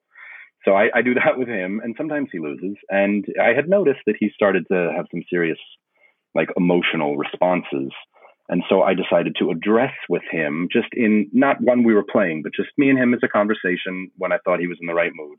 The the idea of like fair play and being a gracious winner and a gracious loser as opposed to a sore winner or a sore loser. And we had a really interesting conversation about it. I mean, it was mostly one sided. I was, you know, imparting to him my ideas on this. And so when Maddie said, you know, what should our topic be, it, it flowed very nicely since, you know, when when you play games with your friends, how you play them really matters. And so I could I could lay out for for you all out there basically what I laid out for him. And hopefully it will make as much sense to you guys as it did to him because I think he really he really picked it up. That's um, great. I basically yeah, started yeah, I, I basically started and and again I always I'm I'm personally the maybe I'm an overthinker. I don't know, but I really I really did think about it the night before before I mentioned it to him, and and I sort of had my thoughts in order when I brought it to him, so that I wasn't just floundering. But um, this this is basically how I broke it down. All right, so I I said we're we as human beings we're we're a group species right nobody does this on their own you you can't survive it does that's not how it works we live in communities we live in society and it's all about interacting and and how we behave. You know, behavior is a big thing in our house about like good behavior and how we treat people and what we say and what we do. So I started with that idea, and he seemed pretty chill with that. And I, explained that the a, a child's first group that they experience is their family, and that's their first safe space to like learn what's right and what's wrong. Uh, uh so that when they go out into the world, they they're not a crazy person who doesn't know how to interact with others and he seemed pretty cool with that too. And I, I explained to him how like a lot of our house rules are really just mod like I don't make this stuff up. You know, they're modeled on the laws of our land that we're getting you ready so that when you go out there, you know what's going to be expected of you. He was cool with that. Right. And then I explained how like the next safe place is the classroom. That's that's the second place where a kid gets to experience competition. And it might not be organized competition. It might just be I want this, you want that. What happens next? It's the same toy kind of thing. And he seemed even pretty cool with that. And then I tried to transition into my one main idea, which is that it's about the playing. It's about the experience that you are creating with your opponent. That, you know, when you use fair play, which is really all about honesty and generosity and being able to experience it other than your own point of view, it, it sort of transforms competition into cooperation. Obviously, nobody wants to lose and I would never teach my kid that, you know, it's okay to be like a loser. That's, you always want to win. You always want to do your best and bring your best to the, to the experience. But if you can wrap your mind around that the experience itself is the goal, not the end of the game being the goal, then you see that in fact what you've done is you've co-created this experience. And that, that's just straight cooperation. And th- those skills are going to be very valuable when you go out into the real world because you're going to be interacting with people where you might think they're your opponents, but really they're just other people who also are just trying to live their life and have a good time. And he seemed to be, he seemed to get that. I, he asked me a couple of questions and I sort of, I sort of made him understand that it's about the, the experience and not the win. And a couple of the ways that I think he really fully got it I mean, I used catchphrases like, you know, journey, not the destination, but that seemed to kind of go over his head. So I, I, I did a little would you rather with him because that's a game he mm. Hilariously likes to bring to me. And some of his examples are the most ridiculous thing, you know, like, would you rather eat a peanut butter or like drown in the, it's crazy. But anyway, so I did a would you rather and I was like, would you rather play and maybe win or lose, um, or not play at all and just be told you won? Mm. And he thought about that for a second and he was like, no, I want to play the game. I don't want to mm. like just know what happened. There'd be no point. And I, I was pretty happy that he picked that up. And yeah, I, I mean, I, I, I tried to, I tried to build to that idea that it's not about just the outcome. Like there's no sports fans who just want to look at the scores. They want to experience the play. Right. And I, and I gave him another one. I said, would you rather have fun playing and maybe win or lose, um, but know that you can have more fun playing again? Or would you rather definitely would rather play but definitely win but never play again? Mm. And he had to think about that for a second, and he said, "No, of course I, I would rather take the chance and be able to play more." And I said, "Well, then, so there you see it that it is the playing that is the valuable thing. It's not the end result that is more valuable." And I think he, I think he got that. Um, and and I kind of broke down. I, I transitioned from there into okay, so how can we best co-create the experience, right? How do we make it fun? Because that's what playing a game is all about. And when we talk about fair play, we, we want it to be fun, right? These these rules and and the way we behave about this, it, it, I tried to make it as simplified as possible. So I was like, all right, let's talk about being a sore winner. And I said, if if you win a game and you gloat about it in the other the person's face and you brag, well, you're you're discouraging further play because that person's not going to want to play with you again. I mean, when you make the the loser feel bad, all they're going to remember is that you're not fun to play with. And he, right. I think he understood that pretty pretty well. And then we got into being a sore loser.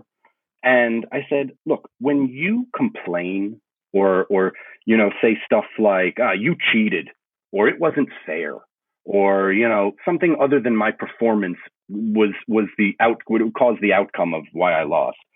All you've basically done is make the winner's prize like a punishment, because what do they get for winning is your bad mood, and then again nobody's going to want to play with you after that. And and I think he seemed to understand that. And then we sort of went over like, okay, well, what? It, conversely, then, well, what makes a gracious winner or loser? And I tried to give him just some simple ideas of like, all right, let's say you win and you want to make the person feel good about losing. Obviously, nobody wants to lose, but there's a few things you can say. You can like compliment them on making a great game, on being a good challenge. You can praise their skill of how well they did. You could say, That was so fun. I can't wait to play with you again. Who knows, maybe you'll win next time. And, and in that way, you ingratiate yourself to them, and it makes them not feel bad about losing. It gets them excited about playing with you again. And then we talked about being a gracious loser, where you want the winner to feel good so that you can encourage further play. And you want to say something like, you know, I enjoyed playing with you and you really challenged me. You made me be a better player, which I then did a kind of little mini segue into trying to say, like, look, if you go up against somebody who's much better, because clearly I am much better. And I said this right to him. I'm like, look, when we play games, I'm not going to let you win. And I'm way better than you because I just have more experience. So when you're going up against someone who's better than you, that makes you a better player because it's challenging you to, to get to the next level. And you can always compliment a person for doing that. And that will make them want to play with you more. Because ultimately, what do we want to do is have the fun. Nobody wants to just consider themselves a winner but never play. Right. And I, I think most of this went pretty well. And it got me to thinking about how those categories of being either a, a sore or gracious winner or loser, they're not mutually exclusive. I mean, you, you find players who are very gracious winners and will not brag when they trounce you. But if they lose, ooh, they're a sore loser. They can't lose. Yeah. You, it's not, you're not going to be necessarily both. And they both take different kinds of practice because when you win, you're trying not to be overly happy about your own win to make the other person feel bad. But when you lose, you're trying to make yourself kind of not feel so bad about it so that the other person will want to play with you again. And it, it was interesting to see to see how he, he took it in because I, I don't know if if it will cement itself in his mind so that when he loses the next time, it'll be just having talked about it once enough for him to be like, all right, I lost, no big deal. Probably not. Probably it'll take a few more conversations to really cement it that it's about the journey, not the destination.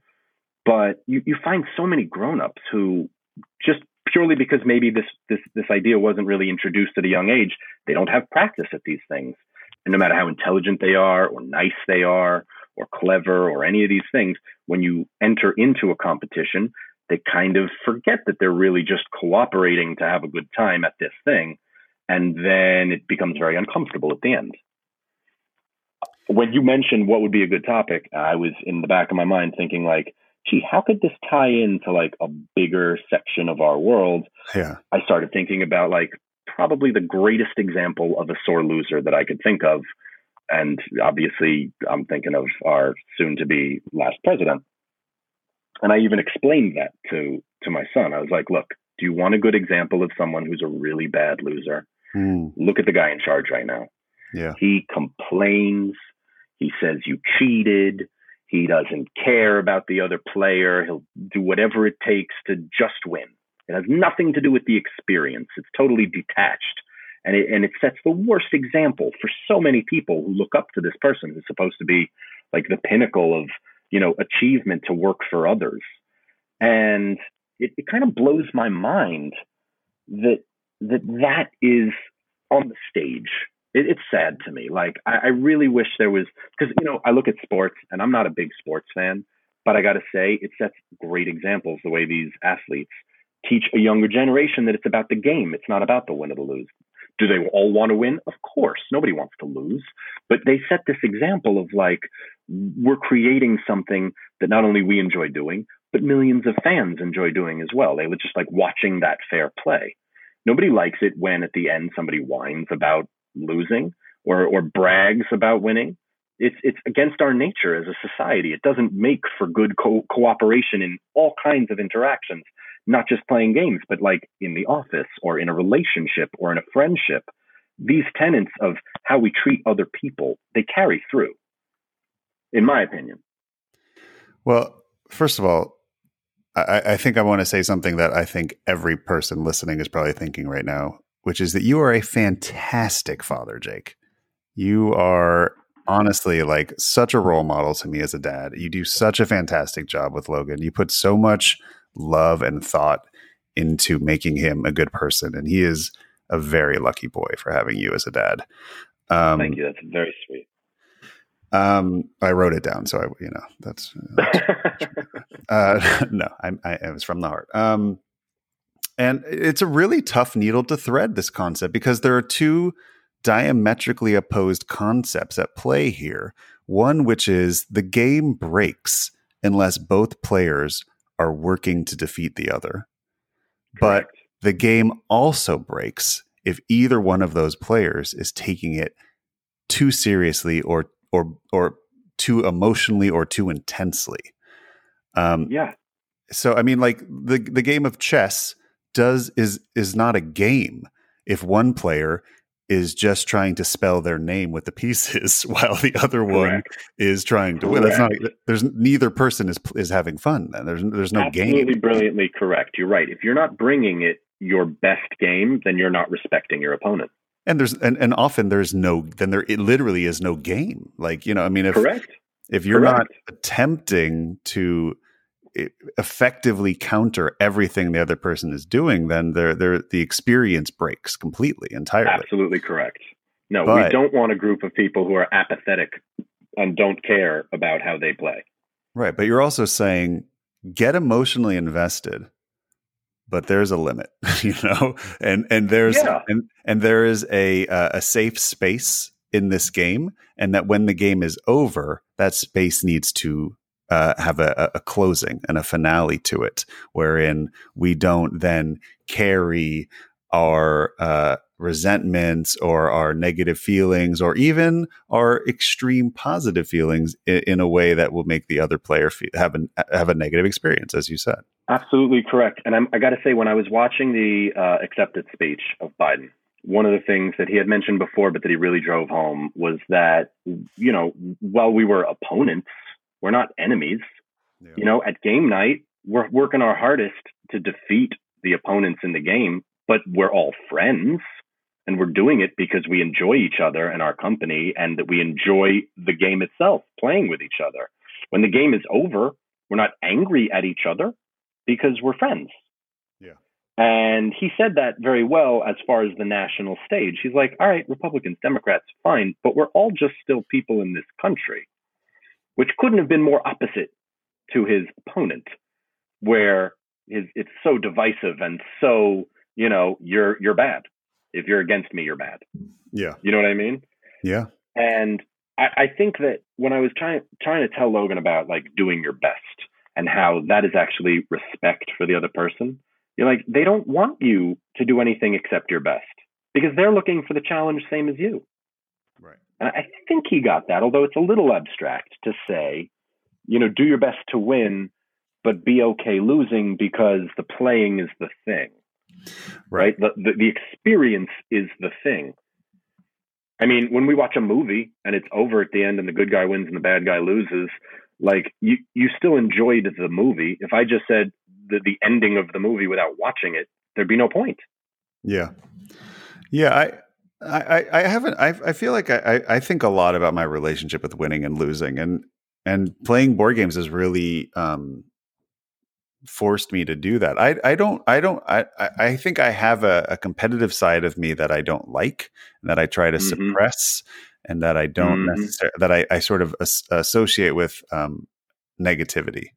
Um, yeah, and aggression, I'd imagine as well. yeah, and also like um, it's just I, I was an only child. I didn't have a lot of people to play with, and I remember as a as a kid having experiences playing games with people and having them and seeing and I'm very I'm very emotionally connected to other people's state of minds, and so I, I, I Yeah, I'm, I'm very sensitive to if if somebody is not having fun, um, it affects me.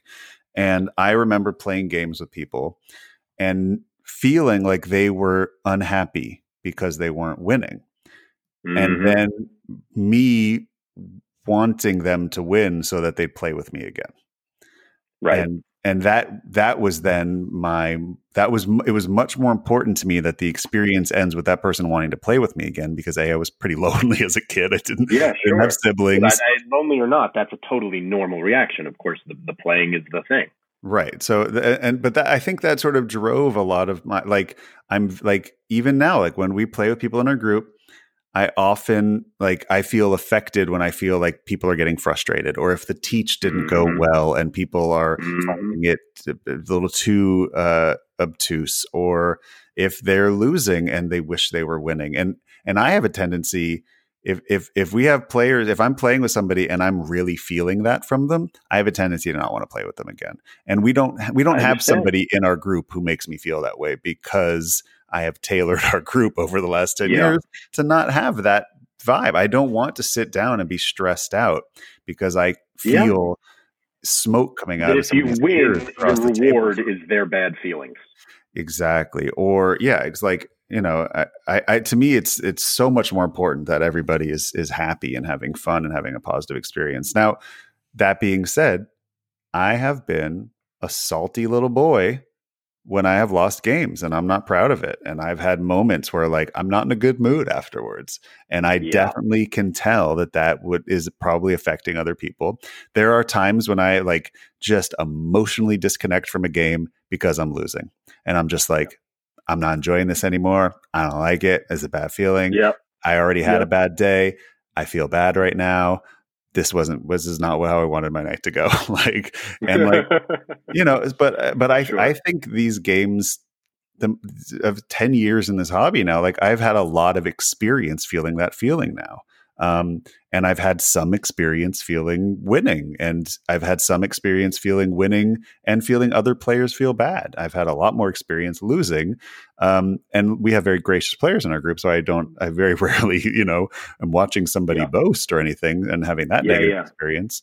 Um but yeah, I think I've really learned to like um really get what I want out of the experience, which is my main goal when I play is is to is to become a better player in general at the hobby and in all games, but really to keep the experience going, to play again. That's right. To enjoy the experience with friends. Yeah. For me, I, that makes so much sense. I mean, I, I think you said that really well. For me, when I was growing up, my dad was the fierce competitor. And my mom didn't want to play any game because she would say, if I win, I'll feel so bad when they lose. Like I'm too Mm. sensitive. Mm-hmm. And that really bound those two, uh, uh, you know, opposite forces really bounce in my mind. And I hate to lose. I hate it. But also, I don't like the feeling when somebody else feels bad when they, if I win. And I found a way. I mean, honestly, in this game group, I think it's pretty common knowledge that I'm not a huge winner when it comes to these games. I, I often lose or take last, or however you want to call it. But I found that it really doesn't bother me because of how much fun I have playing. Hmm. I learn so much about a new game. And I agree that our group has a huge amount of gracious winners and some who aren't the best losers, let's say. But even then, no terrible sore losers because it, it wouldn't be fun. But that even even many losses in a row, it doesn't really bother me because I just enjoy the experience so much, and I know it's all for fun. You know what I mean? There's nothing really on the line other than enjoying it, and as long as I know I've done my best, then then that's enough for me. And I think our gaming group has really allowed me to hone that. Yeah. And and and at the same time, it's okay to feel bad when you lose. Like it's Oh, absolutely. it's okay. Like it's not Absolutely. it's not an emotion to be completely repressed. Like you were striving for something and you did not achieve the goal that you wanted for yourself. Um, right.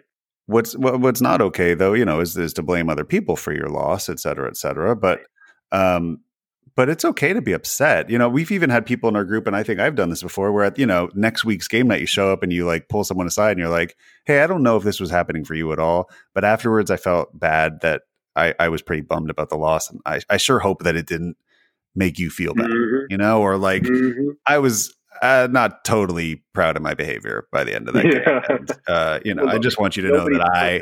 I was introspective about it for the week and it was weighing on me. You know, I, I think those are important um, follow ups if you know to, to to help create a really safe space for people to even have negative experiences like that. Absolutely. Being able to even say that says so much about you. I mean, there's some people who couldn't get it up to say something like, hey, I was thinking about how I was feeling. I mean, that's Yeah. a whole other category. But um, I 100% agree. I, I- I wouldn't want anyone's takeaway from this to be like, eh, it's totally chill to lose. That is not Yeah. what I mean. Yeah. Yeah. I mean, yeah. I, you you you need to do your best and try to win every time to honor the experience and also yourself and and your opponents because then when you win, you know you've earned it, and when you lose, you know you couldn't have done any more than you could. I mean, you've done you've done your best, and no one can ask more of that. You win some, you lose some, and being cool with the outcome and appreciating that it's the experience itself has to trump, excuse the expression, you know, the, the outcome. It just has to. Otherwise, you're not going to enjoy playing games in your life. Yeah. And board games have been a fantastic way to get practice losing. You know, I think the, I think everyone should have practice losing and you know, board games are not real life. Um, they are, Mhm. but, but there is very little difference in terms of your emotional experience in a simulation or in the real thing. And I think board I'd go so are, far as to say there's zero difference, they're except often for the meta understanding I think, Paul, I think real. Paul would say there's zero. I think that's one. one I- I agree with Paul. before, Yeah, um, I think you 100%. go by the through way, the same couldn't be more experience. Yeah. yeah, it couldn't be more important to to do this when you're a child. I mean, that's the reason kids play games. Yeah. One of the reasons is so that they can experience loss. I remember it wasn't so long ago. Um, my nephew, he was doing t-ball, which is kind of like baseball but without losing, essentially, if I understand it right. Well, And without without uh, missing swings as much. Yeah, yeah, and and and I and I was watching this whole thing, and I, it really like struck me hard. I had to think about it for like a whole week, where it was, it it, it felt like they're not. That's that's not good. You can't Mhm. you can't teach the idea that just we're all winners. That it's okay. That we're always it's all equal. We're all winners. There's no lesson there. That's not preparing a person to go out into the reality of you're not always going to win, Yeah. no matter how hard you try your best. So that that's important. Don't say participation trophy. Um, Oh my god. then we are a conservative uh, podcast if you say that. yeah, Um, exactly. But yeah, uh, get experience losing. Um, our for our soon to be former president um, should have had uh, has had quite a bit experience losing, and you would think he would have had Yeah. learned how to do it by now because he is um, the biggest loser uh, in the history of man. Biggest loser. Um, shall we move on to a couple board game sommeliers before we call it night? That was fantastic, by the way, Jake. I, I really loved everything you said there, and that was was really Oh, fascinating. thank you so much. I love being able to chat with you about stuff that means something to me. It's so wonderful. Let's get on to the game. Yes, let's Oh. move on to the sommelier. Sometimes a player just got to know which game should stay, which game should go, which to play with mama, madame, abou. You got to tell me, monsieur, just what to do. Want to make an impression, but I can't get far with my 50th player of Agricola. A million games, show me the way to the master, the game sommelier. First question is from Oscar Johansson. I think I've seen you on our Facebook group, Oscar, maybe, uh, unless I'm wrong, but I think so. Uh, I have soon plowed through all of your episodes. You have been the best of companions throughout my last two months. It will feel really empty to wait a week in between episodes from now on. Do you have any recommendations of other podcasts about board games uh, that feels like a good comrade walking along you in life. Other than heavy cardboard and Rahdo's occasional pods, I have not explored much. I love nothing more than lauding the wonderful works of much better podcasts than ours. Let me list some for you now. No pun included has a fantastic podcast. Subscribe, join their Patreon, support them. You get more podcast episodes, and I think you get them sooner. They're fantastic. If you like solo games, there's a podcast called Solo Saurus, uh, Solo S A U R U S, like a dinosaur. Fantastic solo focused podcast on board games. Um, I'll give you four 18xx podcasts. Yes, there are at least four 18xx podcasts that I listen to regularly. Wow. The Train Rush, Train Shuffling, Derailed, Wheel Tapping. Check them all out. A fantastic podcast called Five Games for Doomsday, a lovely podcast uh, in which uh, a gentleman interviews other people in the podcast in the board gaming world. This is the the Marc Maron of board game podcasts, if you will the Mary and Tom Show. Uh, that is the podcast from uh, the owners of Hollandspiel, a fantastic publishing company. Blue Peg, Pink Peg, Ludology, So Very Wrong About Games. I've just given you a whole lot of board game podcasts that I think Yeah, you that's should a lot. listen to. Um, I hope you enjoy that. Um, oh wait, something weird happened here because the next one also says it's from Oscar Johansson. Is that? There, did I get two Guys got a lot emails from the same person, or did I cut and paste incorrectly on uh, one of my emails? I'm going to check. Hold on one second, because that's funny if I did that. Um, I don't think I did that, but I might have. You know, while you do might- that, I just got to say, whoever that French guy is that sings that song, whoa, he is good. Yes, he's fantastic, and I mean, a- talk about wonderful rapper. so amazing. What a wonderful my rapper he God. is as well. Oh um, all right, I guess I have to look this up. Yeah, I, I may have attributed either Oscar wrote us two emails this week, or I just cut and pasted the same name incorrectly onto two podcasts. Either way, I know the next one's from Oscar because he signed it uh, Oscar at the end. Um, anyway, the first one was an Oscar. Sorry. Okay. And if this is Oscar, you get two emails read this week. Congratulations. Hello. Thanks for the best of podcasts. I, I can't be the same person because I don't. Why would they say it twice? I have a question for the game sommelier. I play mostly mid to heavy Euros that require a lot of thinking. And even though I love a brain burner, it tends to slow down the pace of the game quite considerably. Sometimes I'm not up for that slow kind of experience, but want a more speedy and free flowing feeling of gameplay. A sense that the game almost plays itself, but still is full of interesting and meaningful decisions. The feeling differs from real time games with high time pressure in that it is not stressful either. Games where I often have this feeling in descending order is Roll for the Galaxy, Dominion, Seven Wonders, and Orleans. Simultaneous action selection, high degree of multiplayer solitaire, and limited amounts of actions to choose from each round are features I think contribute to this feeling. Does the game Sommelier have any suggestions for games that can create this feeling? And some ideas for games feature uh, for game features that contribute to creating it. Interesting. Um, well, Oscar, I believe uh, what you're talking about is games with snappy turns, as we call them. Um, I love a game where the turns are snappy. You're moving around the table fast. It's I love that feeling when it's your turn and you actually wanted more time before it was your turn because you needed to make some more choices. Um, so I put together a list of some um, um, recent games that I have played that I felt had very snappy turns. I will say a game th- that's not even really out yet, like I mentioned earlier, Praga Caput Regni. Look, I've only played it solo, but I've played it a lot, and I I kind of uh, these are some snappy turns. There's these are turns. There's sort of micro turns. You're doing one little thing, and it often can happen really quickly. Um, also another new game, Beyond the Sun, had some pretty fast turns. I mean, any any game with a snappy turn to me is, um, you know, you place your worker, you do your action, and there's not a lot of steps to it. It's sort of put it here, take a thing, but um, the, you know these are sort of I, I believe Jennifer has called them micro turns before.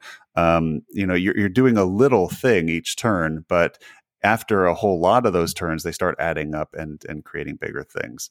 Um, Undaunted Normandy or Undaunted North Africa is really snappy turns. I mean, you're literally just playing one card and moving a chit.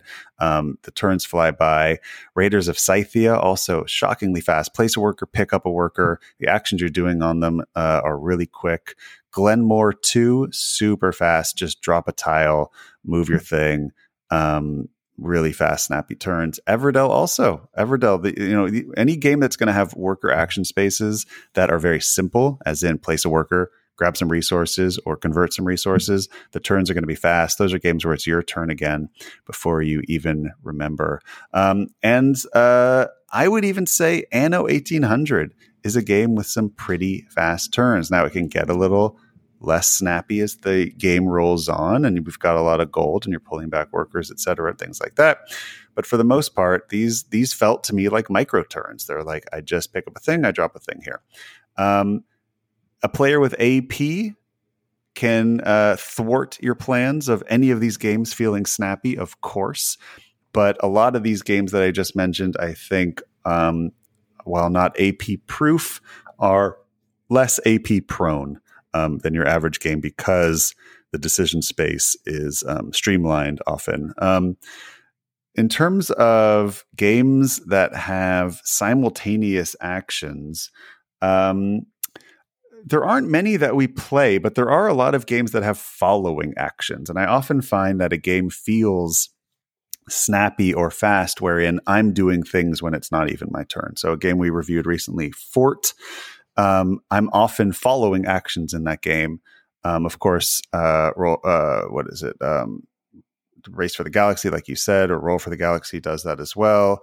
um, Glory to Rome, any any game where I'm getting to do actions on somebody else's turn, I can often just keep that flow going and make it feel really fast and and and yeah, not as stressful as well. Because anytime that you know I'm doing constant actions, I'm I'm not brain burnering and telling everybody I you know I need a minute, guys, I need a minute. So um, I think a lot of the games I mentioned are not games where you're going to be hearing players often going, okay, everybody, I need a minute. Sorry, sorry, I got to call time here. Give me a few minutes to figure out my plan.